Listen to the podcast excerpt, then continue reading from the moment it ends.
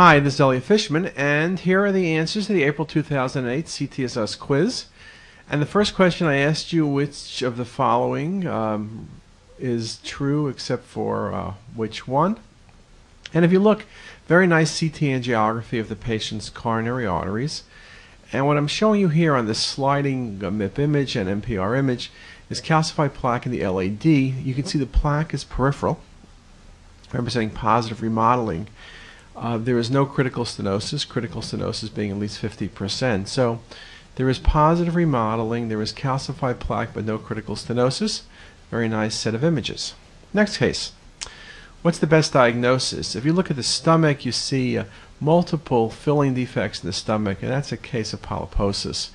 Interestingly, this patient had familial polyposis, so that was the, uh, the underlying cause. The patient also had a desmoid tumor. Lymphoma can give multiple masses in the stomach, but not this polypoid type appearance. Neurofibromas can occur in the stomach, but again, not so many. And melanoma can give metastasis, but usually they're ulcerating. And this is just way too many lesions. And the only thing you can say, indeed, is polyposis. What about this case? Chest pain, great case. Look at that enhancing structure. That's next to the atrium behind the left ventricle.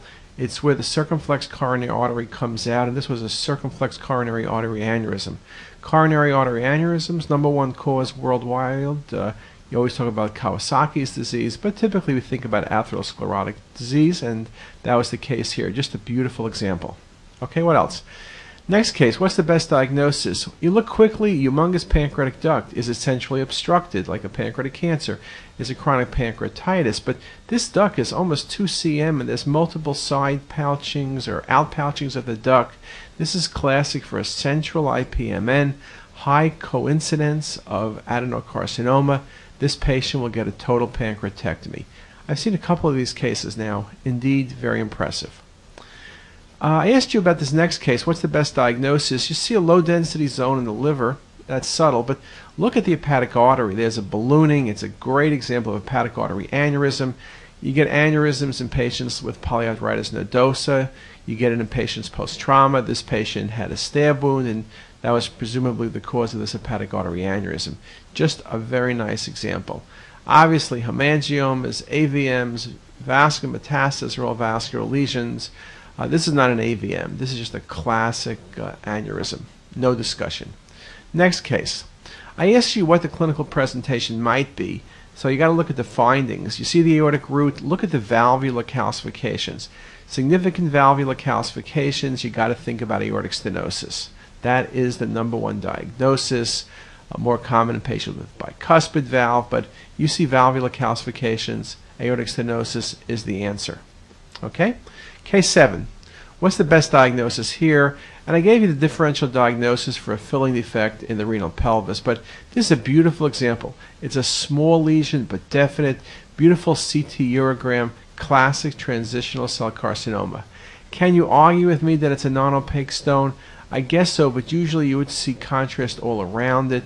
This definitely is going to be tumor until proven otherwise, and this was a TCC at biopsy. Next case, what's the best diagnosis? And it's a bladder case. The key thing here is the tumor or the mass is projected at about 12 o'clock. Now, normally you'd say bladder cancer almost everywhere else in the bladder. But you can see not only is it 12 o'clock, but there's soft tissue going to the rectus muscle. This is the classic area for anything that has to do with urachus, urachal remnant, urachal cyst, and in this case, solid enhancing lesion, urachal carcinoma. Great case. What about this one? Complications of liver transplants, well, abscess, infarcts, biloma are all good possibilities. Humongous low density structure, multiple other areas of perfusion. This is an outstanding example of a very big infarct. So, infarcts are usually smaller, can occur liver and spleen.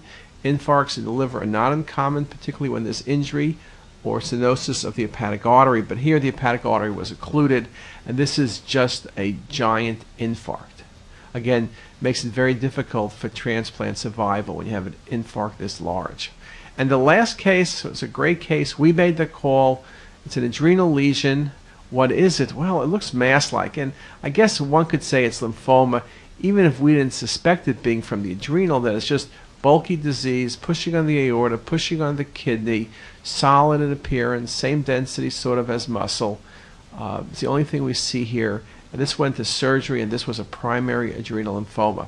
Primary adrenal lymphomas are usually bilateral, usually more uh, triangular in shape, looking like the adrenal gland, but that's what this was an excellent case. And with that, that's our top 10 list, our top 10 cases for the month, April 2008. Thanks a lot, and I hope you enjoyed.